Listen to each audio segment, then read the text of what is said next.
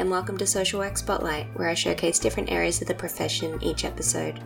I'm your host, Jasmine McKee Wright, and today's guest is Gabby, a final year Masters of Social Work student at Western Sydney University who works part time in community engagement with the peak body for mental health carers in New South Wales. Gabby has recently returned from the United States after being selected as one of two Australian representatives to attend the International Summer of Social Work Conference, hosted by the University of California, Los Angeles.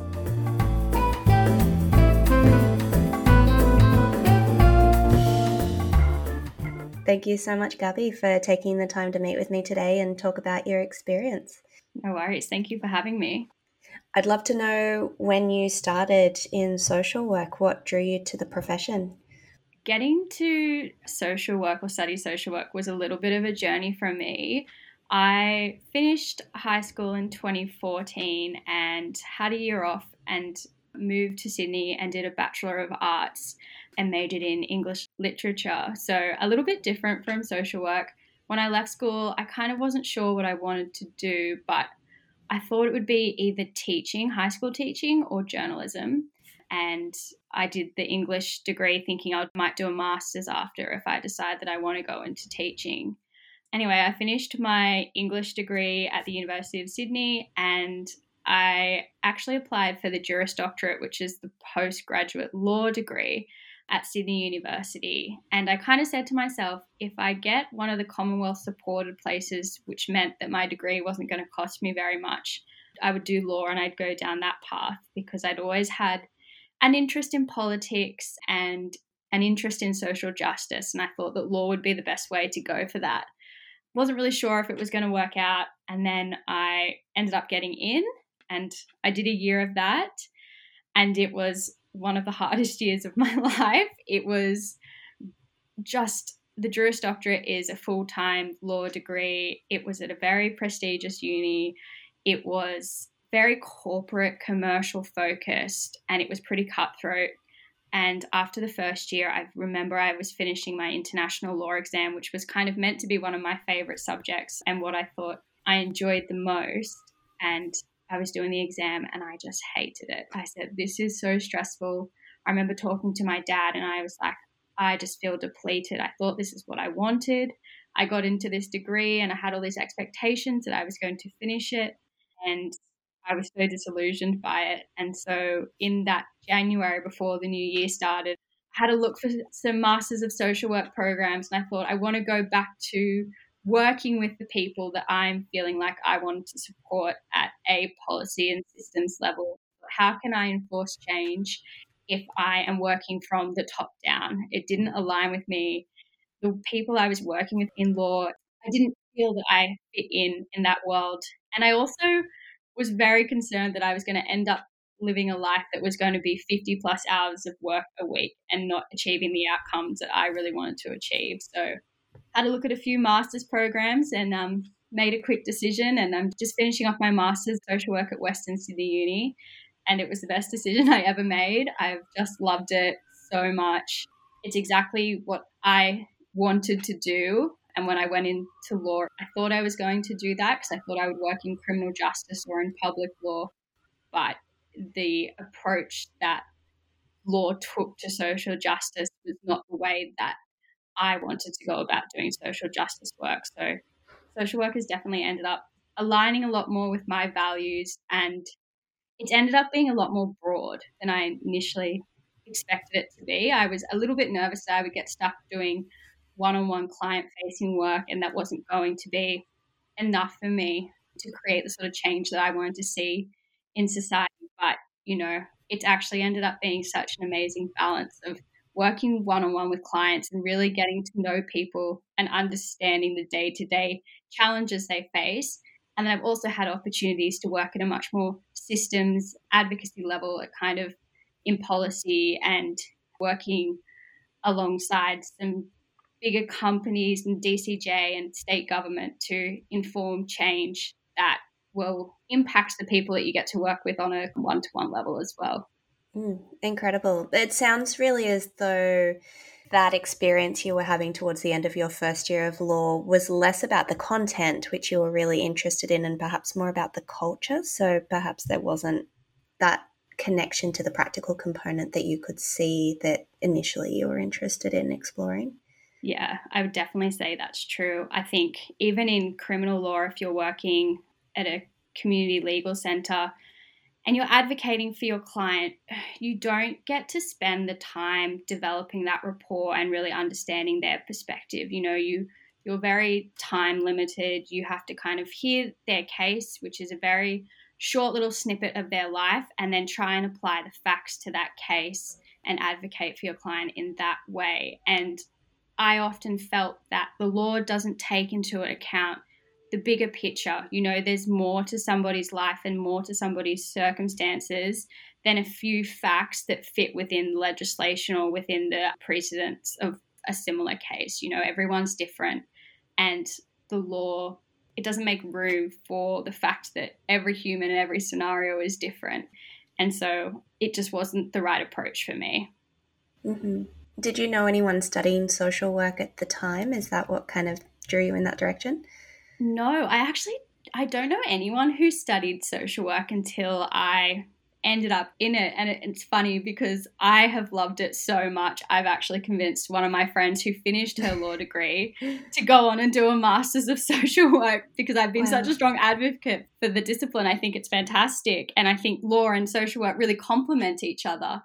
But yeah, I don't know exactly what it was and I hadn't really had much to do with social workers, my own personal life my mum's a nurse. You know, I, I guess I heard a little bit about the role of social workers through her, but I just had always had a strong interest in social justice and just thought, you know, I'd give it a go. I was think I was feeling quite desperate when I was doing this law degree and it wasn't right. So I was kind of like, I'll just try anything. And yeah, it's just been fantastic. Mm. It's interesting the number of people I've spoken to who have either studied law and then gone on to be a social worker or vice versa. So there are obviously some common elements and a common desire for people to be supporting someone who's disadvantaged or marginalized. I can definitely see the crossover there. But yeah, it's just interesting to me the number of people that I've seen that have fielded those two areas quite seamlessly. Yeah, for sure. I think they definitely complement each other. What have you had experience in so far while you've been studying? What have your placements been? So, my first placement was with a New South Wales peak body for the family services sector. They're called FAMS. Peak bodies work between governments and then frontline services to advocate for change. They kind of sit in the middle as a bit of a buffer. So you often have competing perspectives that you kind of have to try and balance between what the government wants done through their funding structures and then what's actually happening on the frontline services and what they see. So that was a really fantastic experience. I kind of wasn't sure what I was going to get out of it. I had an incredible supervisor who sort of let me lead my own project. She gave me a bit of scope and then sort of said, you know, do what you want with it. So I kind of did a project where I looked at the history of family services in New South Wales and how that's evolved over the last since it sort of came about in the 1970s with the Whitlam government, and there was much more of an emphasis on social services.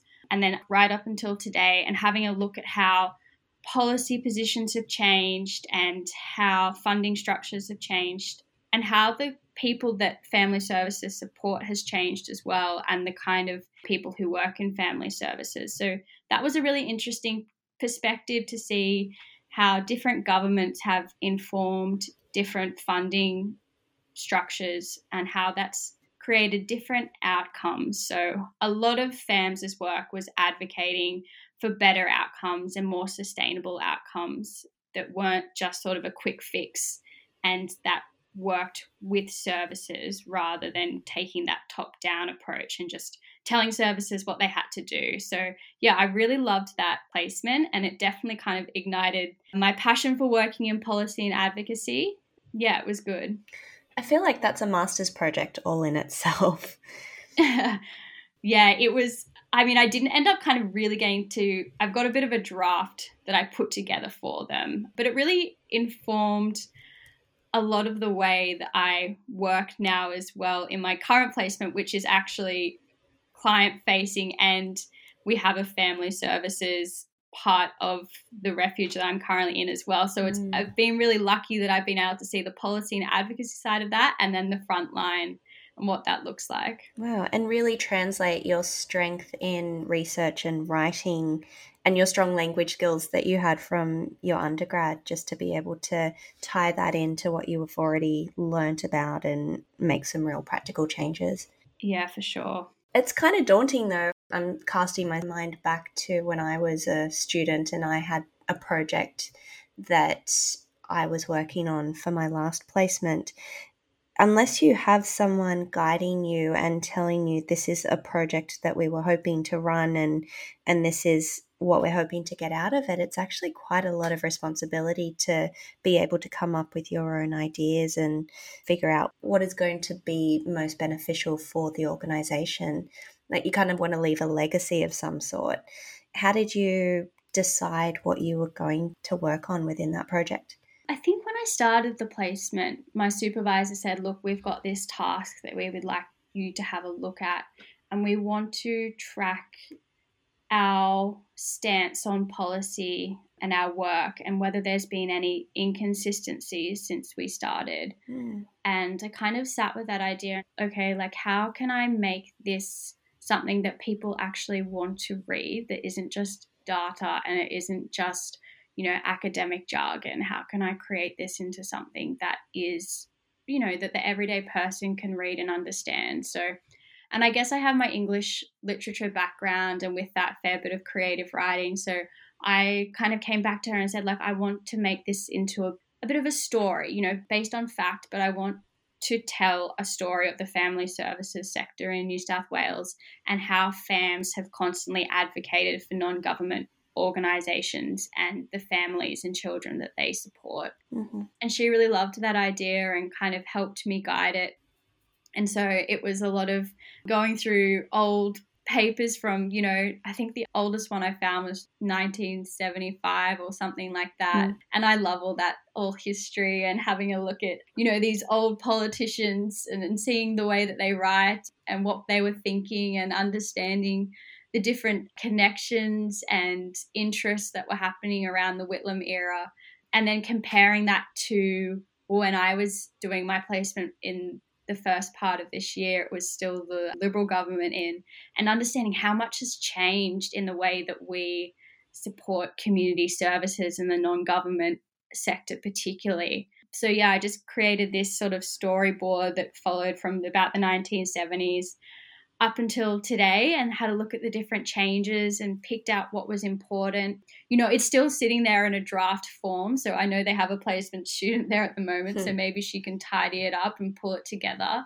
But yeah, it was really interesting to see the way that things have changed. And I think one of the biggest things that most social workers and anyone working in the community service will notice is that I think from around the Whitlam era, when we were really focused on social service, it was very much about the client and improving outcomes for the client. Whereas now, in this more sort of neoliberal climate that we're in, it's very much about service delivery and meeting KPIs and what looks good for the service, which has almost become much more like a business now. Mm. So it's become, yeah, it's, it's very interesting. And definitely, I can see how that has impacted caseworkers and social workers in their roles today. Yeah. And did you get a chance within that writing up the report to maybe project a little in terms of where you feel things are heading over time? Yes, definitely with my supervisor when we had those sessions we contemplated about that and she had worked in the family services and community sector before coming into the policy and advocacy role and she was very very aware of that and then it was really great. FAMS gave me lots of opportunities to sit in on interagency meetings with different family services across the state and a few campaigns as well, like Raise the Age campaign to sit in on those meetings. So I think people who work in the sector at a kind of very grassroots level are aware and, and they're sort of, you know, saying very much the things that I'm saying now that we're focusing too much on services and government and not enough on the people that we're actually trying to support. But, you know, when I've gone into my placement now, which is frontline delivery, I have been able to kind of go, oh, I don't feel like this particular route is the right way to go. I feel like that's benefiting the service. That's, you know, if we have to let someone leave our refuge earlier than they're ready because of the policy we have on that, I can kind of go, well, that's about what looks good for the service. That's not about what's best for the client. But, you know, it's a hard line when you're a student because you're still learning and you don't want to overstep and, you know, cross any boundaries with people. So you've got to be a little bit diplomatic with the way that you go about it. But yeah, I, I try to. yeah, incredible. What's your current role? What's your placement? And what sort of things are you responsible for? So I'm currently on placement in a women and children's refuge. It's a non government organisation. And I am about halfway through. So I'm starting to take on a few of my own cases. So we have two refuges actually. We have clients who are in transitional properties out in the community.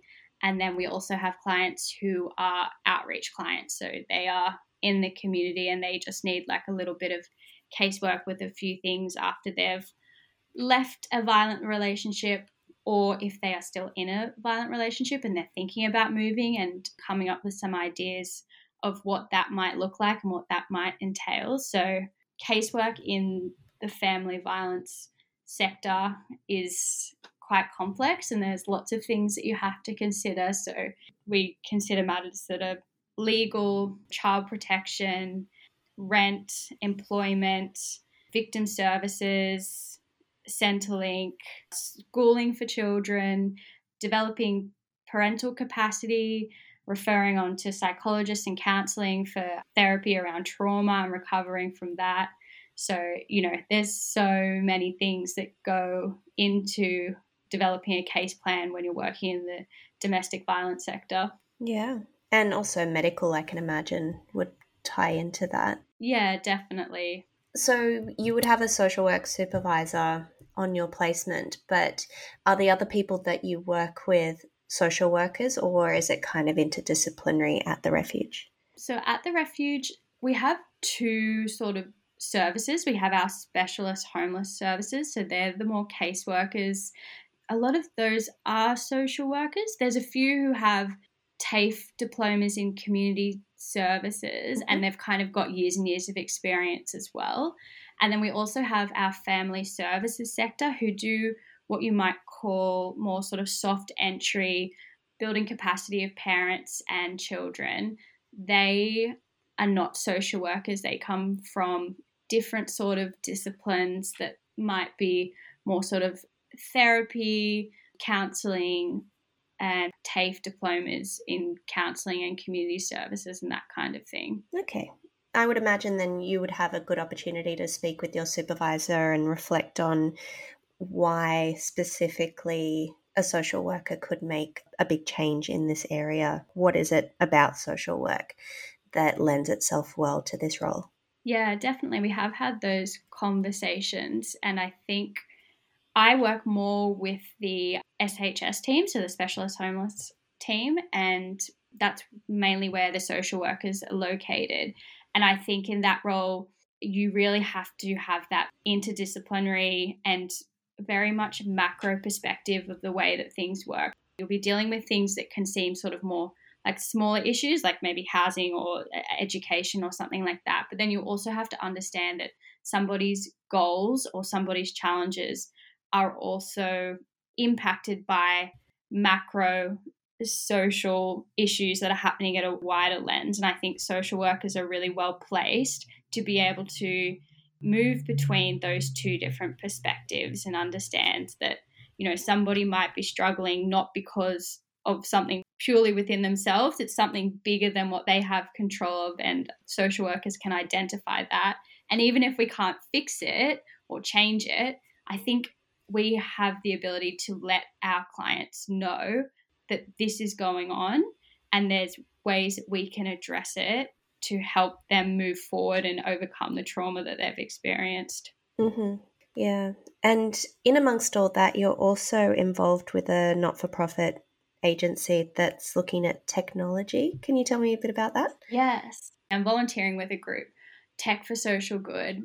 And a lot of what we're all about is having young people involved in tech who are using technology to create social good. So I'm not a big tech head and I don't work, I don't volunteer within that capacity. My role is very much in community engagement and, and trying to engage people from lots of different disciplines like social work to think about how technology can be beneficial and can drive the change that we want to see amongst our most disadvantaged communities. So mm-hmm. yeah, a lot of my a lot of my role is kind of reaching out to different people and getting them connected and understanding, you know, even if you don't have a tech background, we are moving forward in a world that requires us to use technology and anyone who has to report data in any of our systems will understand that it is a often challenging process sometimes.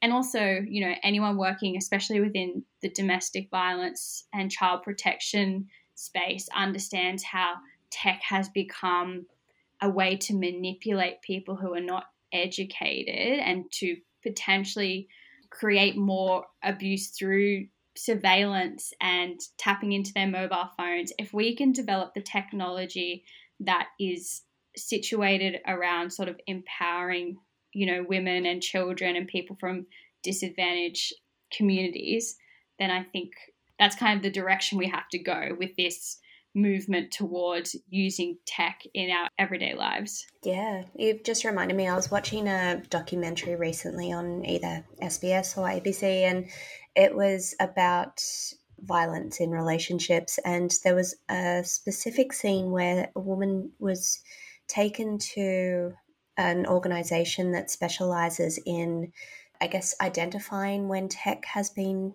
meddled with. So she took her phone there, and this person could actually go in and see all these different apps and things that have been downloaded onto her phone by her abusive partner to track her and to manipulate her. So it was just kind of scary and really eye opening to see exactly what you were saying in terms of how people can be taken advantage of without well i mean even if you are tech savvy there are things that can be put into programs and phones and apps that put people at risk so yeah i think it's an incredible idea and the really valuable thing that the organization is doing yeah and i think the other thing is that's really important is that the people who are working in tech and who are developing these technologies need to be aware of these risks. And if you want to create a product that has social impact and social good, well, what is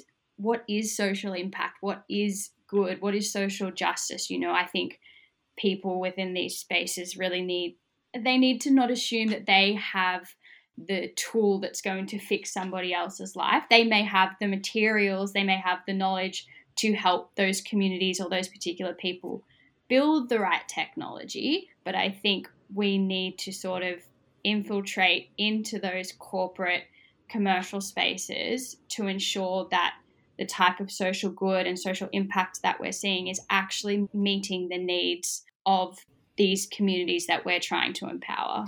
And I can imagine in order to be able to do that, you'd need quite a lot of support behind you, maybe even government making some sort of change or some sort of requirement to say, if these are to be created and put out onto the market, there needs to be some level of, I don't know, even if there's a separate company that's just in charge of monitoring or determining whether there are things that could put these apps open to manipulation. Exactly, yeah, for sure. Yeah. My husband was he's a video game developer and he was working for a company that was using augmented reality for coaching and confidence of young people. So the idea was that these kids were, and this is running in the US, and they were considering bringing it to Australia.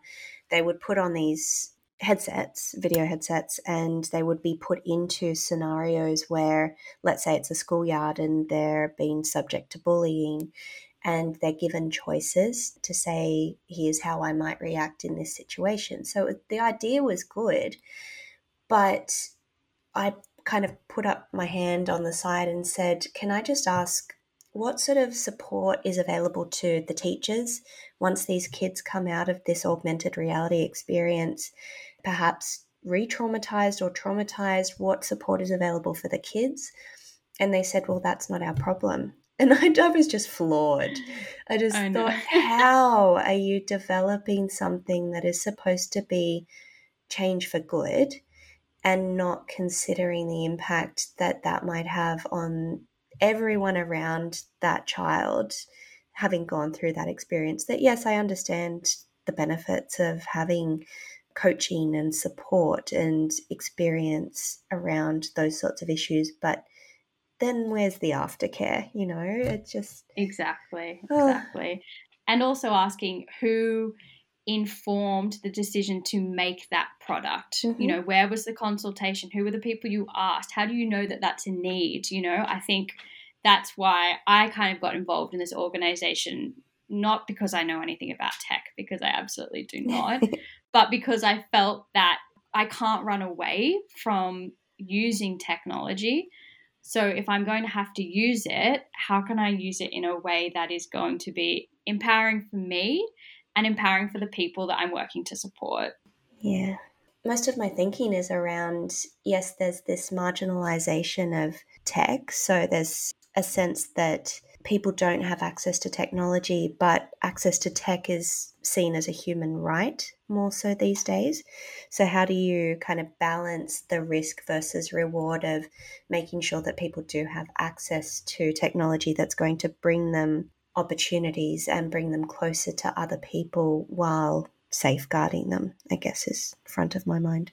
That's a really good question. I think, you know, kids from when they're super young are having access to technology and I know I was in a meeting this week that was talking about gambling and how many of the apps that mm. kids are playing from a really young age very much mimic pokey machines with the colors. Yeah, they're Skinner boxes. Yeah, for sure. The colors, the way that they work, the fact that you buy something, you get a reward, you know, it feeds into that whole sort of gambling framework that we kind of see later on down the line. So it is definitely challenging trying to balance the rewards of technology, as you say, and there are so many beneficial things, particularly for children and young people who are neurodivergent, who may not learn from reading a textbook and then writing notes. You know, we know that there's fantastic apps out there to support those people,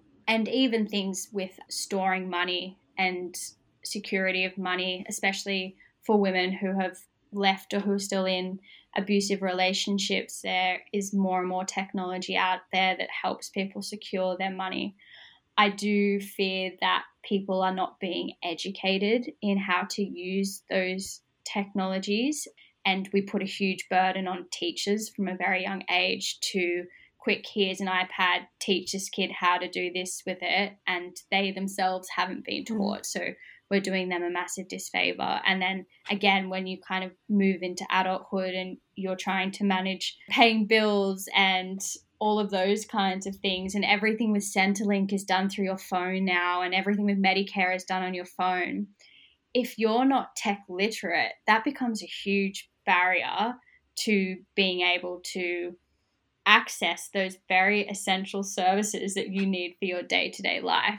So that's why I think we need to have more people who come from social work backgrounds and community services who can see the risks of working with technology and how it may disempower people to be able to kind of consult with the people who are building these products and make ethical choices and create technology that is working to empower people. And having greater funding into educating people on how to use those technologies as well. Mm, yeah. Now, you've just come back from the States. You spent some time at UCLA at International Summer in Social Work. Tell me all about that because it sounds incredible. Yes, it was one of the most amazing experiences I've ever had. So, my university, Western Sydney University, is one of a number of unis that is in a sort of agreement with I think there's there might be eight or nine universities across the world. So we have UCLA, we have a university from Canada, a university from Israel, Switzerland, India, China, and Hong Kong. Mm-hmm. And every year they meet up and have a two week conference that focuses on a different theme of social work. So, yeah, I was really lucky to be selected as one of two representatives from Western Sydney. And, you know, we're the only Australian represented uni there. So we were the Aussie contingent, Aussie representatives there, which was really cool. And the theme of this year was social justice and community engagement. So it was really interesting to see how people understand social work within their own contexts and their own countries and how social work is performed in different countries across the world. Such a diverse group of representatives there. So, what social work looked like in India was very different to how it looked in the US and Australia. And it was fantastic. Yeah, such a great experience. And LA was a funny city to be in for a social work conference because it has enormous levels of homelessness or unhoused people and yet it's still seen as one of the more liberal and progressive cities in the US so it was very interesting perspective to to have. Yeah and it's also you know in terms of equality it's hard to get around. They've had a lot of natural disasters in the last 3 4 years. Those inequities really shine through i think when things like this happen. So i can imagine that there would have been a lot to talk about. What was your contribution? What were you offered to bring in terms of learnings for the other students? Well, given the theme was social justice and community engagement, a lot of what we talked about was decolonization. And I guess in Australia, that means working with our First Nations and Indigenous people mm-hmm. and what that looks like when it comes to social, well, not just social work practice, but community development, health, education, anything, you know, that kind of involves humans and climate change and climate change response as well. So, a lot of what we brought to the table was thinking about how Australia goes about decolonizing social work practice. Mm. And we shared some similarities with Canada and the US. And there were definitely some interesting conversations that came up with Israel. They were often often tense conversations. Mm. but I think it could be challenging. And I think one of the things that the UCLA ambassadors told us, the people who were running the program, said, we need to learn to sit in these conversations that are uncomfortable and recognize whose voices are not here, whose voices are we not hearing, and where are the silences and sit in those silences and kind of stir them around a little bit. And they did create some tense conversations. And I think, you know, myself and the other Australian who was with me, we really had to think about what it meant to kind of go on lectures about decolonization as white, middle class, young social workers when we're talking to people from countries that have been colonized or are part of countries that are currently in the process of colonizing. So it was often challenging and very much had to sort of self reflect and ask, you know, what do we do that's not so great and how can we call ourselves out on it? Mm, yeah. And did you learn about any other countries' social work education or training? Like, was there anything that really stood out in terms of the way that's different to how Australian social workers are trained? Yeah, I think one thing that I kind of got I mean, I got slapped in the face a little bit for is I kind of came out and said, you know, Australia treats social work like we're our own discipline. We have to go to university, we're accredited, we become professionals, we become all knowers. I said, we need to deep professionalize the profession of social work because how can we work with people who are from these very oppressed communities if we are part of the system that continues to oppress them. So I went on this rant about we need to deprofessionalize social work. And then my friends from India said, well, we're actually not recognized as a profession in India, and it makes it really hard to do our job because the government essentially doesn't know that we exist. And so I kind of had to sit back a little bit and go, okay, I definitely experienced some privilege in being able to be recognized as a working professional because I get paid. I'm represented by a national body. I get to go to university. You know, there's all these things that come with being part of a profession. And I guess the people from India were saying, okay, we're studying social work. We're one of only a few universities in India that offer it and we're fighting to be recognized by educational institutions and by governments as a profession so that we can go into our communities and do the same work that you're able to do. Mm, wow, that's really, really profound. I was speaking with one of my other lovely guests, Mohammed, who's from Bangladesh, and he was saying that in his country, there is an expectation or a requirement almost. I think it's unwritten, but it's kind of how things work. Of if you haven't finished your study and landed a government job by the age of 30, forget about it, which was really interesting. It's like mm. basically if you're not in by this age, then you're not going to get in and you better just figure out something else to do. Whereas, at least in Australia, I feel that there continue to be opportunities for social workers well into their 50s, 60s, 70s if they want to continue working. And yes, there's always going to be a degree of ageism, but nowhere near to that degree. There's a recognition that as you develop more experience, even if that's not directly in social work, that's considered a benefit to the company or the organization. So that was a real eye opener for me as well. Yeah, definitely. Are there any other areas of social work that interest you? Where to from here, basically? Once you've finished your degree, what sort of other experience do you want to either build on or take advantage of opportunities that might come up? I am very much now in the in the phase of thinking, okay, what's next year going to look like for me? I love working at an advocacy and systems level. I'm very engaged in politics. I volunteered with one of the independent members in Sydney this year in the federal election, and that was a great experience. I love doing the current role that I'm at in domestic and family violence. Every time I work with a woman, you know, I think no matter what is going on in that situation or if there's a challenging encounter, I'm still always inspired by what they're able to do and what they want to do in their own lives. So I love working alongside women and children.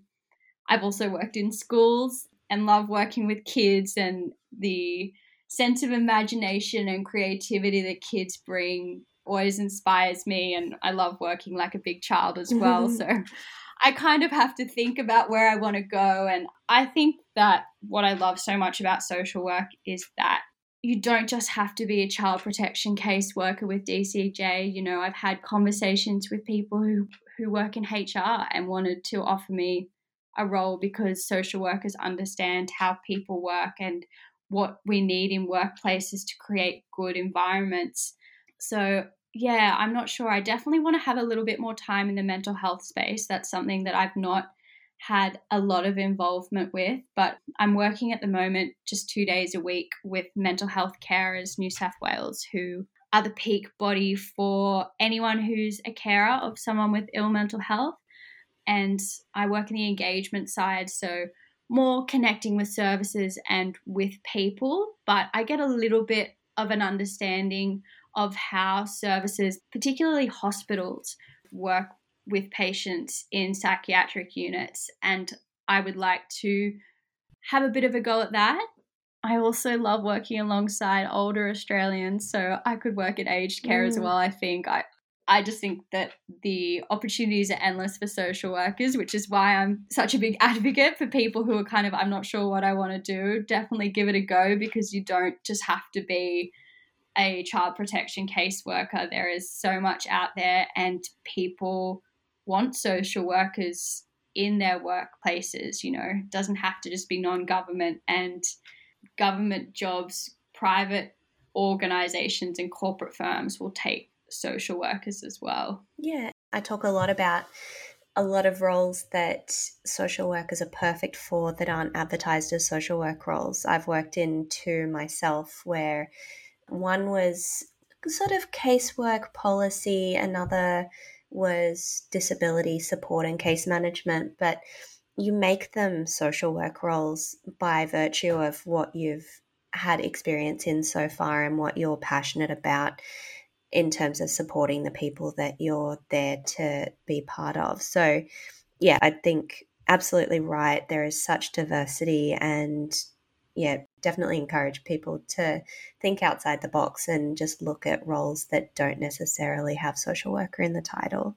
Yeah, yeah, for sure. I think we are needed everywhere. And I really think actually that social workers are well positioned to work in more corporate and commercial organizations because I think we ask so much of people who are marginalized or experiencing abuse or come from a refugee background to really change themselves and to work towards this idea of recovery. But we rarely ask people who are on the top of the ladder making decisions to sit back and reflect on themselves and the decisions that they're making in their workplaces and how that will have a trickle down effect. So, you know, I'm quite interested in working with people in positions of power and taking the same approach that I might take when I'm working with a survivor of domestic abuse and saying, okay, well, let's reflect on your situation and let's reflect on the decisions that you're making and how is it impacting other people and how has your past experiences impacted on you? And asking them to think about like what position of power are you in and how is that impacting someone else in your workplace or someone else who will be impacted by a product that you're producing or you know something like that or a policy that you're putting in place? Mm-hmm. yeah. Are there any resources that you would want to shout out? It sounds as though in your approaches you use a lot of strength based and trauma informed resources but is there anything in particular you'd like people to check out if they're interested in knowing more about your sort of work? I guess one of the big things that I have brought back from the United States is this idea of decolonization and questioning how we can decolonize social work. Mm. So it's a really fantastic article called Decolonization is Not a Metaphor mm. by E. Tuck. And it really rattles that settler idea that we are in control of decolonization, but in fact, we really need to sort of switch it over and ask Indigenous people and First Nations people to lead that change. So that's probably my main one that I would ask people to have a look at. Yeah, I'm just thinking if there's anything else that I really engage with. I know that you have already interviewed Marie. Mm-hmm. I listened to her podcast a fair bit and I listen to the law report, but they're not really, not everyone's going to love those kinds of things. No, I think the more different media, the better, because everyone is going to get something different out of it, and everyone is going to have a different style in the way that they like to absorb content. So I think definitely shout outs for other podcasts is fantastic. Yeah, for sure. I guess on reflection of what you've been talking about, you've had the opportunity to kind of pivot career wise and go back to your roots of wanting to work directly with people and creating change and working at a grassroots level to direct supports and to hopefully influence policy. And you've really identified how important it is to you to understand how a person's goals and concerns are impacted by much more than the present complaint or problem that they're coming to you with.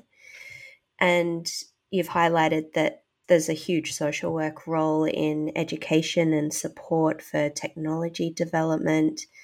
And I love you said you want to continue working like a big child. And what I hear in that is you want to be curious about the world and how people work, but also bring a sense of joy and fun to your work. And I think that's absolutely something that we should all be striving for. And I encourage people to build as much experience as possible while they're still studying. You've had such incredible opportunities so far, and I think whether your future social work journey will keep you in Sydney or take you to regional areas, I think it's all exciting and it's all fun and it's all working towards that goal of supporting people and creating change. Yeah, no, thank you so much. I think you're definitely right. It's kind of trying to find that balance between the hopelessness that you can feel as a social worker and also the sense of hope and trying to sort of reconcile those two different ideas, but always leaning towards the side of hope and knowing that you can work towards creating a better future for somebody. And I think what you've said about continuing to learn is is always important. And I think you know every person that you meet, I always see that as an opportunity to learn.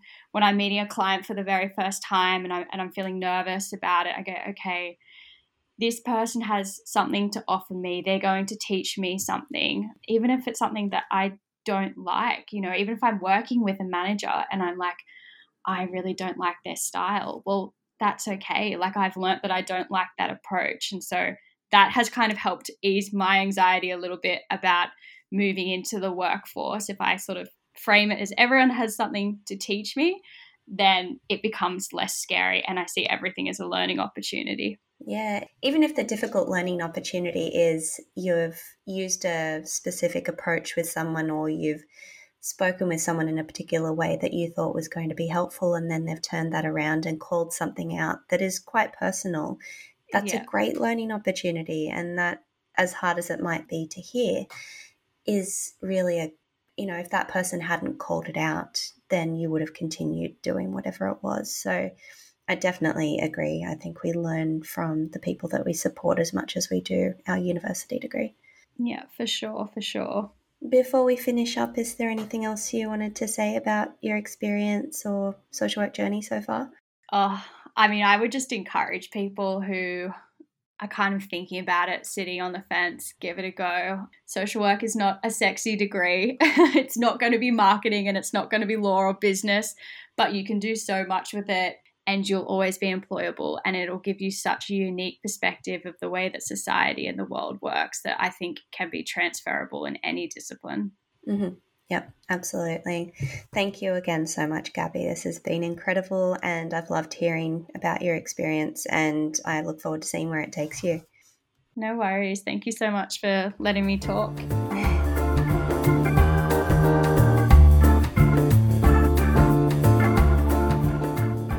Thanks for joining me this week. If you would like to continue this discussion or ask anything of either myself or Gabby, please visit my anchor page at anchor.fm slash socialworkspotlight. You can find me on Facebook, Instagram, and Twitter, or you can email swspotlightpodcast at gmail.com. I'd love to hear from you. Please also let me know if there is a particular topic you'd like discussed, or if you or another person you know would like to be featured on the show. Next episode's guest is Kathy, who has worked with a wide variety of populations in Sydney and in Cairns through hospital, legal, youth, mental health, and drug and alcohol services, as well as spending time volunteering overseas. She has recently moved into private practice, specialising in providing therapy in outdoor settings with a range of mental health, family dynamics, and practical needs. She has also completed research into the role of the priest's wife within the Greek Orthodox Church in the Australian context, drawing from her own experience. I release a new episode every two weeks. Please subscribe to my podcast so you're notified when this next episode is available. See you next time.